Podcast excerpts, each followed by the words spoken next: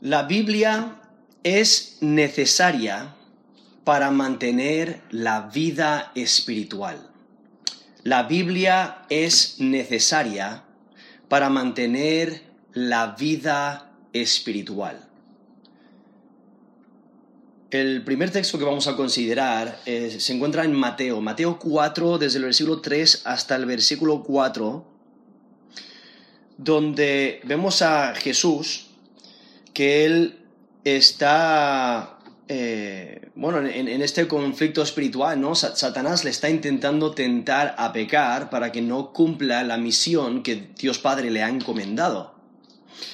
Y aquí en Mateo 4, versículo 3 al 4, vemos eh, un intercambio, una de las tentaciones, donde nos dice Mateo 4, versículo 3, y vino el tentador, perdón, vino a él el tentador y le dijo, si eres hijo de Dios, di que estas piedras se conviertan en pan. Él respondió y dijo, escrito está, no sólo de pan vivirá el hombre, sino de toda palabra que sale de la boca de Dios. Mateo 4, desde el versículo 3 hasta el versículo 4. Y si notáis, Jesús está, está usando la escritura, está usando un texto de Deuteronomio 8, versículo 3, para responder a este ataque, a, este, a esta tentación que Satanás le presenta. Pero lo que Jesús da a entender es que el hombre no solo vive del pan físico, o sea, de la comida física, sino también de la, de la, comida espiritual. ¿Qué es esa comida espiritual? Es la palabra de Dios. Por eso dice, sino de toda palabra que sale de la boca de Dios. Y lo vemos a través de las escrituras, donde menciona esta idea que la palabra de Dios nos nutre, nos nutre espiritualmente, nos ayuda en nuestra vida espiritual, nos ayuda a vivir por Dios, a, serle agradables. De la misma manera que nuestro cuerpo físico, nuestro cuerpo físico necesita nutrición, nuestro cuerpo físico necesita comida. Y si no probemos esa nutrición a nuestro cuerpo físico, pues hay problemas, problemas de salud. Si no comemos todos los días, hay problemas de salud. Y entonces es la misma idea, pasa lo mismo de la manera espiritual. Tenemos que constantemente nutrir eh, nuestra, eh, nuestra, alma, tenemos que eh, nutrir nuestra vida espiritual. ¿Y cómo lo hacemos? Pues pasando tiempo con Dios. Pero, pero una de las herramientas esenciales es la palabra de Dios. Dios nos ha revelado su palabra, nos ha revelado su palabra, su, su voluntad revelada, aquí la tenemos y Él quiere que, disfrutemos de ella, que nos deleitemos en ella, que pasemos tiempo en ella. Por ello, vemos textos como en, en Salmo, Salmo 1, donde en Salmo 1 eh, nos dice, eh, bienaventurado, esto es Salmo 1, versículo 1, bienaventurado el varón que no anduvo en consejo de malos, ni estuvo en camino de pecadores, ni en sillas escarnecedores se ha sentado, sino que en la ley de Jehová está su delicia, y en su ley medita de día y de noche. No vemos ahí una práctica de constantemente estar pensando y meditando eh, y, masticando la palabra de Dios para saber cómo nos aplica, para saber cómo vivir de acuerdo a ella. Y entonces eh, vemos la, gran importancia de de la escritura en nuestra vida para mantener nuestra vida espiritual. Ahora, aquí en, este texto, aquí en Mateo, volviendo a, Mateo 4, Mateo 4, vemos a Jesús que eh, está, eh, está siendo tentado, Satanás está haciendo todo lo, todo lo posible para que, para que Jesús caiga. Y lo que Satanás está haciendo él está insinuando que el Hijo de Dios tiene poder y tiene el derecho de satisfacer sus propios deseos. La, la, cuestión es que no está dentro del plan de Dios. Entonces, para poder satisfacer sus propios deseos, tiene que anular o ir en contra de la misión que Dios Padre le ha encomendado. Y, y por ello vemos que Jesús responde de, de una manera que, des, que, que describe que todos, todos tenemos que reconocer nuestra dependencia de Dios, tenemos que descansar en su control, tenemos que descansar en su poder, tenemos que descansar en su provisión. Y por ello Jesús le responde aquí en Mateo, en Mateo 4, eh, dice, escrito está, no solo de pan vivirá el hombre, sino de toda palabra que sale de la boca de Dios. está reflejando completa dependencia de Dios y, y completa sumisión al plan de Dios. Ahora, lo que Satanás le está pidiendo a Jesús es, eh, eh, para Jesús es algo simple, él lo puede hacer, él tiene el poder, tiene la capacidad, tiene la autoridad. Satanás le está diciendo, mira, tienes aún el derecho de hacerlo, ¿por qué no lo haces? Si tienes hambre, pues haz que estas piedras se conviertan en pan. Pero como mencioné antes, no estaba en el plan de Dios. Y incluso en otros textos, como en, en Juan 4, Juan 4, 34, Jesús dijo, mi comida es que haga la voluntad del que me envió y que acabe su obra. Eso es Juan 4, 34. Entonces, eh, eh, eso es lo que le, nutría, eso es lo que le, mantenía firme, eso es lo que le, ayudaba a seguir adelante, a hacer la voluntad de Dios. E, ese era su plan. su comida, no, eso es Juan 4, 34, su comida es hacer la voluntad del que le envió. ¿Quién le envió? Dios Padre. Pero le envió con una misión específica. Y en este caso, en esta tentación, aquí en Mateo 4, si, Jesús hubiera obedecido a Satanás, hubiera anulado, hubiera anulado la misión, porque hubiera, incluso eh, hubiera destruido la misión porque hubiera pecado contra Dios. Y es que esta tentación se centraba en que Jesús usase su autoridad y poder de manera incompatible con la misión decretada por Dios Padre. Eh, es interesante porque la misma provocación ocurre cuando Jesús está en la cruz. Porque en Mateo 27, 40 se, se, están riendo de él, ¿no? Se están burlando de Jesús y dicen, tú que derribas el templo y en tres días lo reedificas, sálvate a ti mismo. Si eres hijo de Dios, desciende de la cruz. Eso es Mateo 27, 40. O sea, Jesús es Dios. Él tiene todo el poder. Él tiene la capacidad. Él podía haber descendido de la cruz si hubiera querido. Él se podría haber defendido. No necesitaba eh, ayuda para defenderse. O sea, él tiene, al ser Dios, tiene todo poder. Pero si hubiera descendido de la cruz, eh, hubiera anulado el propósito de su venida.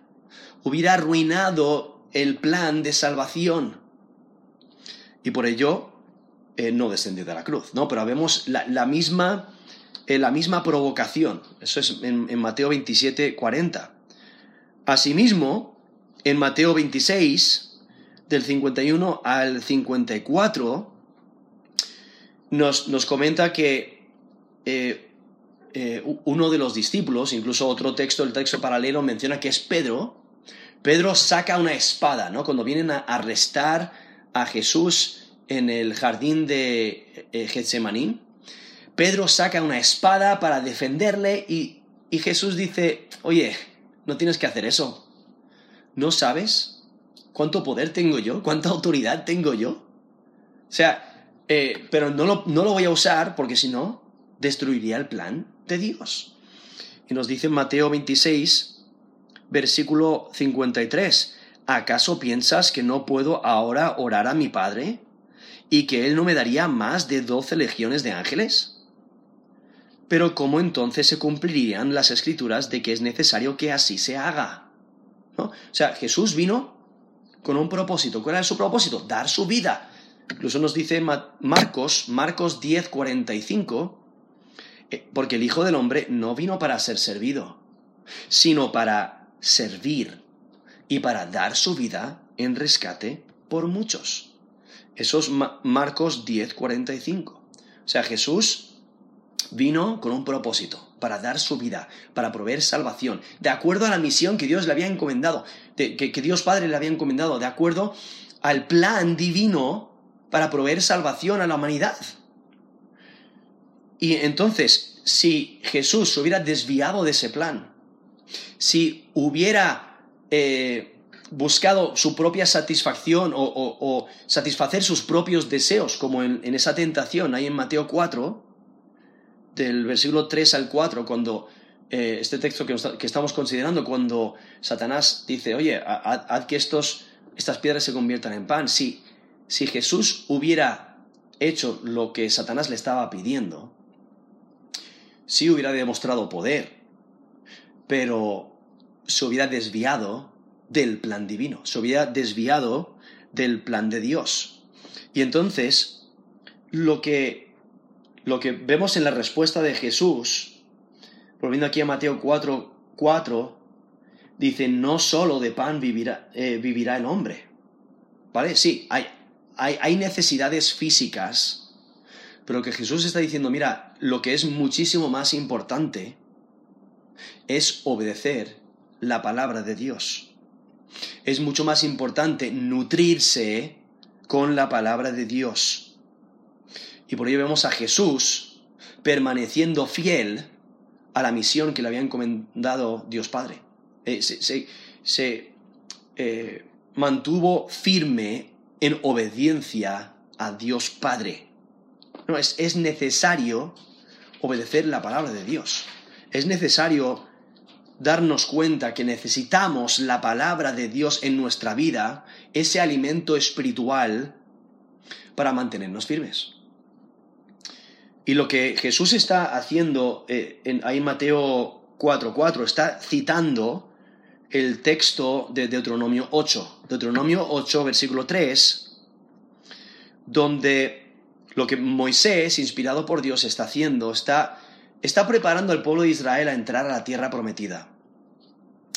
Y les está recordando todo lo que Dios ha hecho. Y les está intentando exhortar a mantenerse firmes obedeciendo a Dios. Y entonces ahí en Deuteronomio 8.3 menciona cómo Dios les probó a través de la comida. Y nos dice Deuteronomio 8.3, y te afligió y te hizo tener hambre y te sustentó con maná, comida que no conocías tú, ni tus padres la habían conocido, para hacerte saber que no sólo de pan vivirá el hombre, mas de todo lo que sale de la boca de Jehová vivirá el hombre. Eso es Deuteronomio 8.3. ¿no? Ese es el texto que Jesús usa ahí en la tentación en, en Mateo 4, el versículo 4. Y lo que lo que eh, Moisés está eh, diciendo ahí, inspirado por Dios ahí en Deuteronomio 8.3, es que el hambre que pasaron los hijos de Israel fue para enseñarles, para enseñarles de que necesitaban más que simplemente comida. Es para enseñarles a escuchar, enseñarles a obedecer la palabra de Dios a enseñarles que es mucho más importante obedecer a Dios que comer.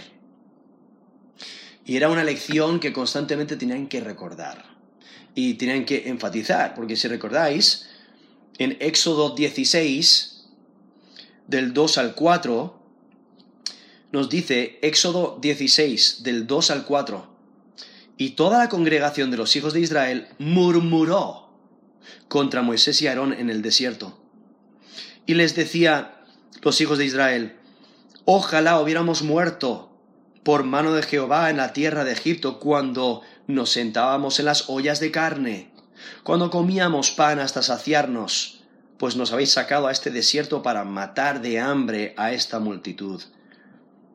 Y Jehová dijo a Moisés, He aquí, yo os haré llover pan del cielo, y el pueblo saldrá y recogerá diariamente la porción de un día, para que yo lo pruebe si andan en mi ley o no.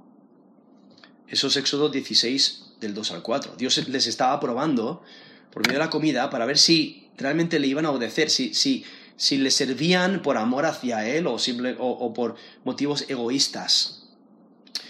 Y lo que eh, resalta es que obedecer la palabra de Dios es mucho más importante que la comida. Eh, poner en práctica, ¿no? Nutrirnos con la palabra de Dios es mucho más importante que, que incluso nutrir nuestro cuerpo. Ocurre otra vez en números 11 del 4 al 6 que el pueblo de Israel se queja a Dios y murmura contra, contra él y se pone, incluso se ponen a llorar. Nos dice en números 11 del 4 al 6, la gente extranjera que se mezcló con ellos tuvo un vivo deseo y los hijos de Israel también volvieron a llorar y dijeron, ¿quién nos diera de comer carne? Nos acordamos del pescado que comíamos en Egipto de balde, de los pepinos, los melones, los puerros, las cebollas y los ajos, y ahora nuestra alma se seca, pues nada sino este maná ven nuestros ojos. Esos números 11 del 4 al 6, ¿no? Constante queja contra Dios. Cuando lo que deben de aprender es que es mucho más importante obedecer la palabra de Dios, nutrirse de la palabra de Dios, que, eh, que comer físicamente, que nutrirse físicamente. Y lo que en, esas dos ocasiones, ahí en Éxodo 16 y en números 11, vemos que Dios demuestra que Él es soberano. Porque Él proveyó para, para el pueblo de Israel de, de maneras que, eh, que, quedó, eh, que quedó muy claro. O sea, era indudable de que esa comida venía de la mano de Dios. O sea, Dios te provee la comida que necesitas. Pero es, y te provee la, nutrición espiritual que necesitas. Pero es más, es más importante nutrirte espiritualmente que nutrirte físicamente. Y por ello eh, necesitamos la escritura, necesitamos la Biblia para mantener nuestra vida espiritual. No, obviamente primero tenemos que creer en Jesús como Señor y Salvador. No, tenemos que, que tener eh, vida nueva, eh, por, haber eh, sido transformados por la obra de Cristo en la cruz, está, eh, haber sido iluminados con el Evangelio, el entender el Evangelio y creer en Jesús como Señor y Salvador, y somos salvos, y entonces eso es nacimiento, ¿no? como Jesús y Nicodemo hablaban del nuevo nacimiento, este, este nacimiento espiritual ah, que es, es necesario. Ah, y, somos, y, somos hechos criaturas, criaturas nuevas en, en 2 Corintios 5, 17 dice, de modo que si alguno está en Cristo, nueva criatura es. Las cosas viejas pasaron, he aquí, todas son hechas nuevas. ¿no? En este nuevo nacimiento, una nueva criatura. Entonces, eh, eso es, lo, primero, el primer paso. Como nos dice Juan 3:16, porque de tal manera amó Dios al mundo, que ha dado su Hijo unigénito, para que todo aquel que en Él cree no se pierda, mas tenga vida eterna. ¿no? Ese es el primer paso, creer en Jesús como Señor y Salvador. Luego, el, nutrirnos, el alimentar esa, esa nueva vida, esa vida espiritual, el nutrirla con la palabra de Dios todos los días da igual cuántos años, eh, cuántas décadas eh, llevas en el Evangelio, todos los días es necesario alimentarse y nutrirse con la palabra de Dios. Eh, como mencioné antes, o sea, el cuerpo físico. O sea, no comer comida diariamente es perjudicial a la salud del cuerpo físico.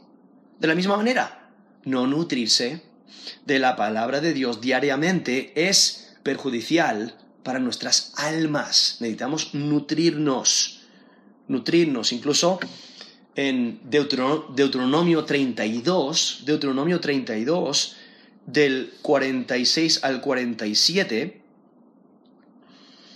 Moisés dice, aplicad vuestro corazón a todas las palabras que yo os testifico hoy, para que las mandéis a vuestros hijos, a fin de que cuiden de cumplir todas las palabras de esta ley. Porque no es cosa vana, es vuestra vida. Por medio y por medio de esta ley haréis prolongar vuestros días sobre la tierra a donde vais, pasando el Jordán para tomar posesión de ella. Ahí en Deuteronomio 32, del 46 al 47, eh, demuestra la seriedad, la obligación de que hay que vivir de acuerdo a la palabra de Dios, hay que valorarlas, hay que ponerlas en práctica, hay que nutrirse de ellas, porque no son palabras vanas, no son palabras inútiles, sino que son palabras divinas. Y esas palabras nos guían a la vida y nos mantienen, mantienen nuestra vida espiritual. Y por ello, en Deuteronomio 32, versículo 47, eh, Moisés dice, porque no, es, no os es cosa vana, es vuestra vida. ¿De, qué se está refiriendo? El versículo anterior menciona las palabras, ¿no? la, palabra de Dios que les está, les está comunicando. Moisés, inspirado por Dios, dándoles las palabras divinas, y ellos deben de ponerlas en práctica, deben de vivir de acuerdo a ellas, deben de atesorarlas y deben de enseñarlas a las siguientes generaciones para que ellos hagan lo mismo y que aprendan a vivir en el temor de Dios.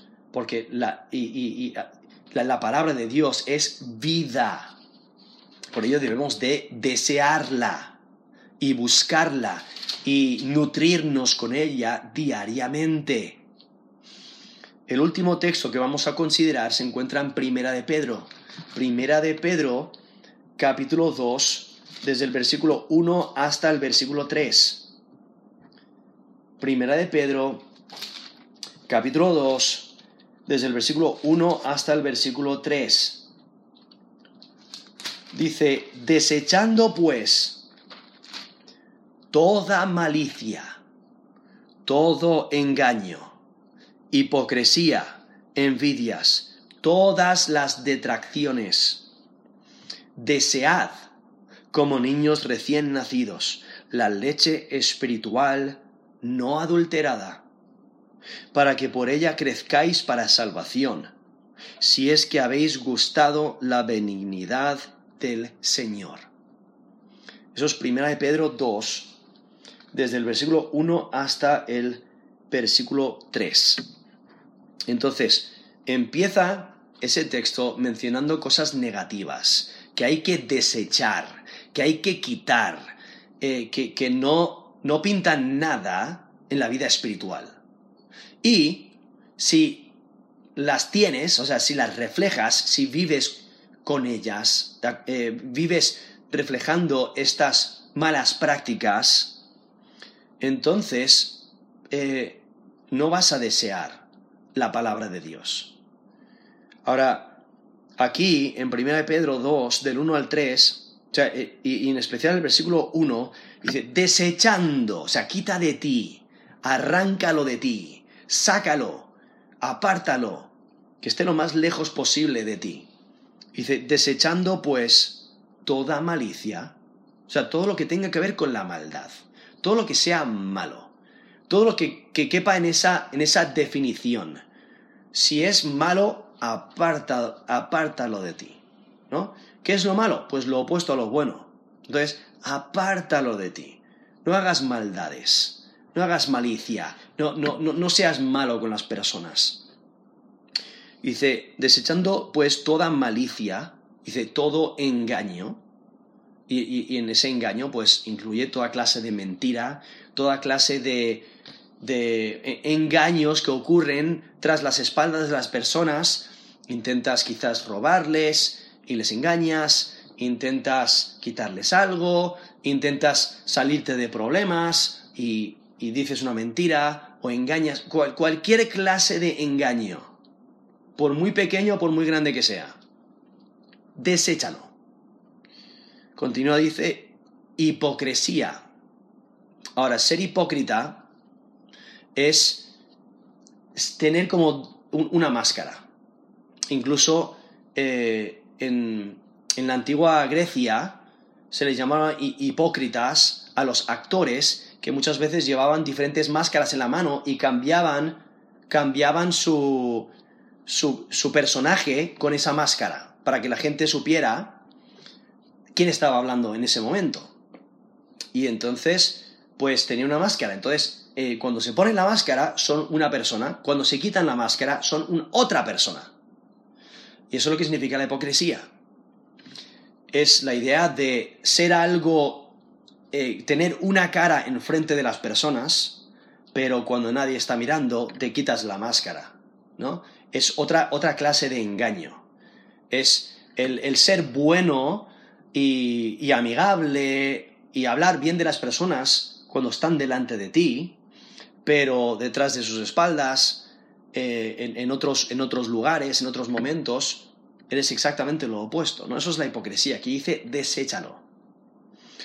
También menciona envidias, ¿no? Toda clase de envidia.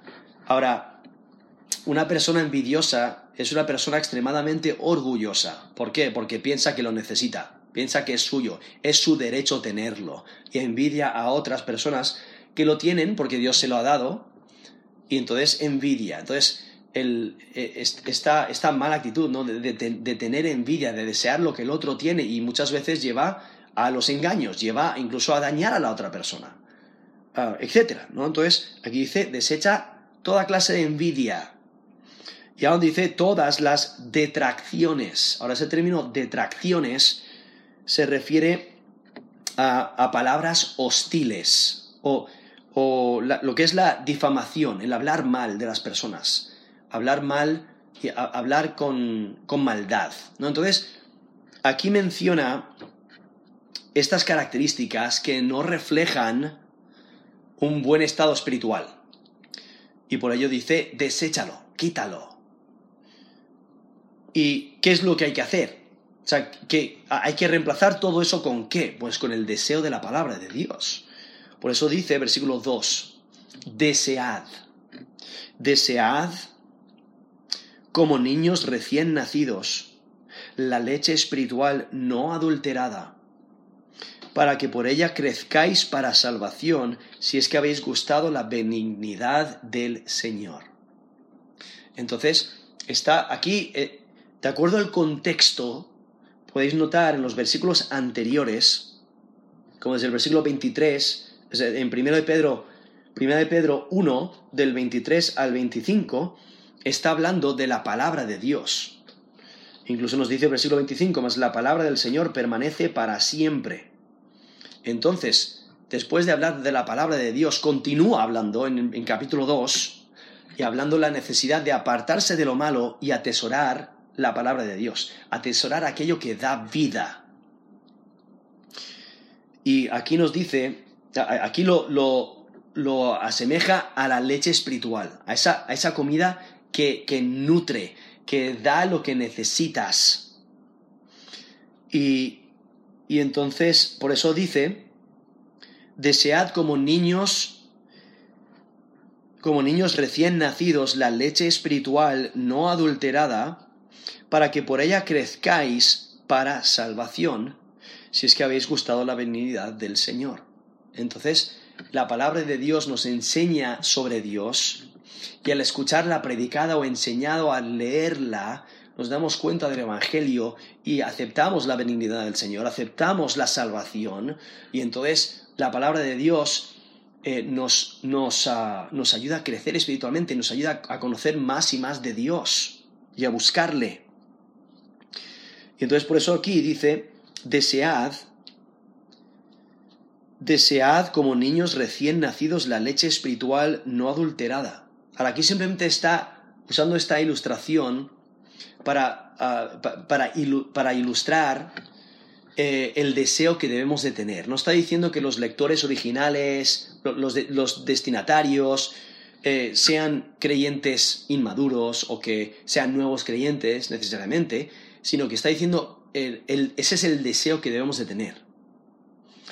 Eh, como sabéis, eh, mi hermana acaba de, dar a luz a una, una niña y el otro día me dijo que cada tres horas, cada tres horas, la pequeña Abigail pide, desea leche. No pide, está constantemente deseando para nutrirse, para alimentarse. No, a eso se refiere. Como un recién nacido. Ah, por eso dice, desead como niños recién nacidos. Eso es lo que, lo que toman, eso es lo que comen. Pero ¿qué es lo, de, ¿qué es lo que desean? Aquí dice la leche espiritual no adulterada, ¿no? Como un bebé desea esa leche pura que no esté mezclada con otras cosas, que, no, que no tenga otros sabores, no, quiere una, una leche pura, una leche sin impurezas. A, eso se refiere, está, está uh, mencionando aquí la palabra de Dios como esa nutrición pura, esa leche espiritual que, que no tiene impurezas. Y eso es lo que debemos de desear, al igual que un bebé recién nacido. Y nos dice que es para que por ella crezcáis para salvación. Por eso es tan necesario en nuestra vida, para mantener nuestra vida espiritual, para crecer espiritualmente, para madurar en la fe. Y por eso debemos de desearla, porque cuando la deseamos, la vamos a buscar. Como un, bebé recién nacido, ¿qué es lo que hace cuando desea comer? Empieza a llorar, ¿no? Eh, lo deja muy claro que tiene ese deseo. Quiere comer. Y nosotros debemos de tener ese deseo, debemos de buscar debemos de, no estar satisfechos hasta nutrirnos espiritualmente todos los días. Eso es algo diario. De la misma manera que comes, eh, o, por lo menos supongo que comes todos los días, si comes todos los días y tu cuerpo te pide comida, pues así debe ser nuestra, en nuestra alma. nuestra vida espiritual debe debe de desear, de querer esa nutrición espiritual. Y por ello debemos de buscar y desear la escritura, la Biblia, porque es necesaria para mantener nuestra vida espiritual. Debemos de desearla todos los días, darnos cuenta de cómo, de Jesús nos dijo ahí en Mateo 4:4, no solo de pan vivirá el hombre, sino de toda palabra que sale de la boca de Dios. Y vivir reconociendo, como nos dijo Moisés ahí en Deuteronomio 32, 47, es vuestra vida. Entonces debemos de desear la palabra de Dios. Debemos de constantemente nutrirnos de la palabra de Dios. Pasar tiempo en la lectura de la palabra de Dios eh, orar pidiendo que Dios nos ayude a entender su palabra, que nos ilumine el entendimiento para entenderla y ponerla en práctica, meditar en ella, memorizarla, porque necesitamos la palabra de Dios. Es que la, palabra de Dios, sea, la Biblia, es necesaria para mantener nuestra vida espiritual. Vamos a terminar en oración.